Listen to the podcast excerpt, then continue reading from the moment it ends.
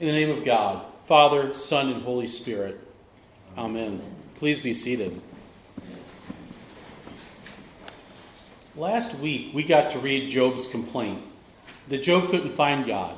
No matter where he went, God didn't seem to be listening. In the intervening chapters, two of Job's friends continued their conversation. They began to ask Job who he thinks he was to question God directly. And for Job's last response, he defends himself for no less than five full chapters of Scripture. Exactly. And chapter 32 opens with the phrase So these three men stopped answering Job because he was righteous in his own eyes. Then a young man named Elihu stood up. This young man had been there all along, but since he was young, he'd been quiet up until this point. And now he stops. First, he looks at Job's friends and takes them to task.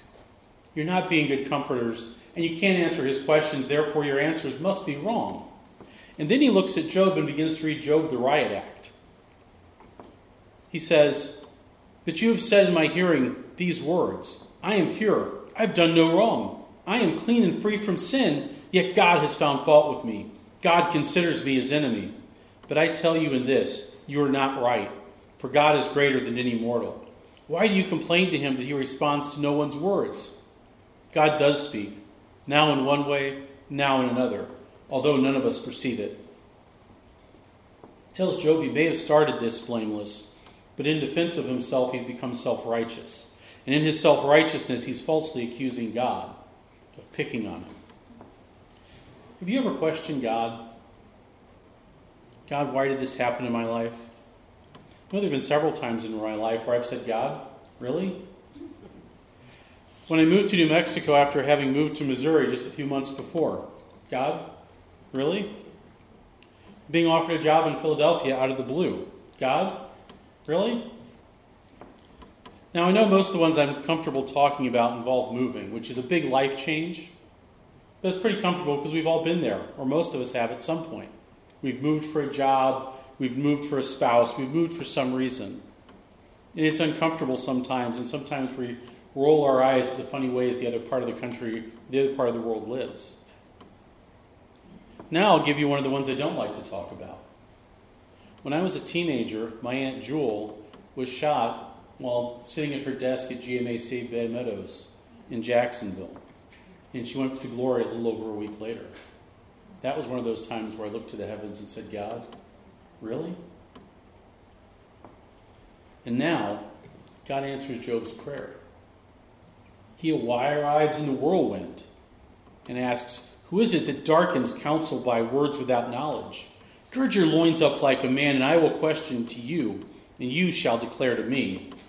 And over the next several verses, God asks Job to explain to him the working of the, wind, the world, the universe, the wind. How do the animals take care of themselves? How is everything in control, Job? Go ahead, tell me about it. Is God trying to humiliate Job in this moment? I don't think so. I think he's giving Job the literal answer to his prayer. Job wanted to talk to God as somewhat near equals. Fine, let's do that. And it must have been overwhelming for Job when God finally came. It's worth noting this isn't the only time in Scripture where people get their wish to talk to God. Jacob, of course, wrestles with an angel who he later figures out may not have just been an angel and gets his name changed as a result. But you will be called Israel, for you've striven with God and with humans and have prevailed. And Jacob called the place Peniel, saying, I have seen God face to face, and yet my life is persevered. When Elijah says, God, why am I the only person left in Israel serving you? God sends him up in the mountains. And then there's a whirlwind, and an earthquake, and fire. And God doesn't answer him out of any of those, but he does it in a still small voice and reminds him that there are still over 7,000 who are faithful to God in Israel. A couple of weeks ago in Bible study, we read Acts chapter 9, where a young man named Saul was going about doing what he thought was the right thing. And as he was going and approaching Damascus, suddenly a light from heaven flashed around him. He fell to the ground and heard a voice saying to him, Saul, Saul, why do you persecute me? And he asked, Who are you, Lord? The reply came, I am Jesus whom you are persecuting. Saul was blinded by this encounter, and only for a time, And a few chapters later, he gets a new name too. But now, at the beginning of chapter 40, God asks, Will the one who contends with the Almighty correct him? Let him who accuses God come and answer him. And all Job can say is, Behold, I'm insignificant. How can I reply to you? I place my hand over my mouth. Why? Because Job has realized what Elihu was trying to tell him was true. Over the course of his discussion with his friends, his defense became not about God or even about what happened to him. Instead, he turned it to a full throated defense of his own righteousness in himself. But even though I think Job has realized his mistake, still after saying he was going to be quiet now, God again looks at him and says, Gird up your loins like a man. I will question you, and you will declare to me. Job, in his first cry out to talk to God, knew they weren't equal. He says it. Like our psalm says this morning, you wrap yourself with light as with a cloak and spread out the heavens like a curtain. Yet God, whose property is always to have mercy, came down and spoke to him. And that is where Job will find peace. Next week, we're going to see how Job finally responds to God and how God, God responds to Job in reply.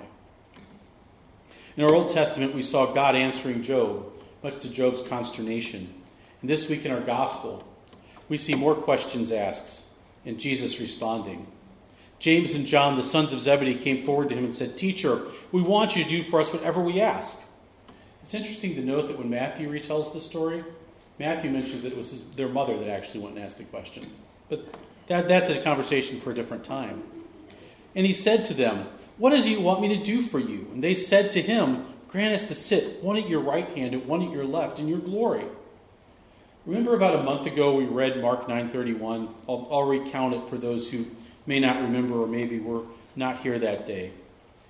It starts, For he was teaching his disciples, saying to them, The Son of Man is to be betrayed into human hands, and they will kill him. And three days after being killed, he will rise again.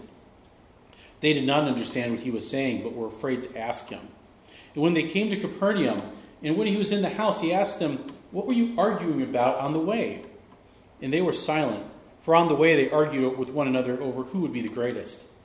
He sat down, called the twelve, and said to them, Whoever wants to be first must be last of all and the servant of all. Anyone remember that story? I see some head nods. Last week we read about the rich young man asking about eternal life and turning away from Jesus. I want to read the three verses that we didn't read, either in that one or this one. And they were on the road going up to Jerusalem. Jesus was walking ahead of them, and they were amazed, and those who followed were afraid. And taking the twelve again, he began to tell them what was happening what was about to happen, saying, Behold, we are going up to Jerusalem, and the Son of Man will be delivered to the chief priests and scribes, and they will condemn him to death, and deliver him to the Gentiles. They will mock him, spit upon him, and scourge him, and kill him, and after three days he will rise again. In the next verse is where James and John approach Jesus. If Job's being called out for sliding into self righteousness, James and John are getting called out here for wanting to use God to give them power. Jesus looks at them and asks them if they could drink from the same cup as him, the cup he was just talking about. They confidently said they could. And it all ends up with Jesus calling and saying to all the disciples, You know that among the Gentiles, those whom you recognize as rulers lord it over them, and their great ones are tyrants over them. But it is not so among you. Whoever wishes to become great among you must be your servant and whoever wishes to be first among you must be slave of all. For the Son of Man came not to be served, but to serve, and to give his life a ransom for many. And thank God that that same high priest who gave himself a ransom for many became the source of eternal salvation for all who obey him, having been designated by God a high priest according to the order of Melchizedek. Now, Melchizedek is one of those odd characters in the Bible. He shows up once, and he gets mentioned two or three other times, and that's all we know. In Genesis 14, it mentions he was the king of Salem, which was likely Jerusalem, and a literal translation of his title is King of Peace, for Salem meant peace. In Genesis 14, we find out that the city states around Abraham begin to rebel and they start a war against their overlord. And while they're doing it, they end up kidnapping Abraham's nephew Lot and making him a prisoner. And they wanted ransom. So Abraham gathered up the men in his group and some of his neighbors, and together they went and defeated the army and captured the kidnappers. And then they turned them over to the king they were rebelling against.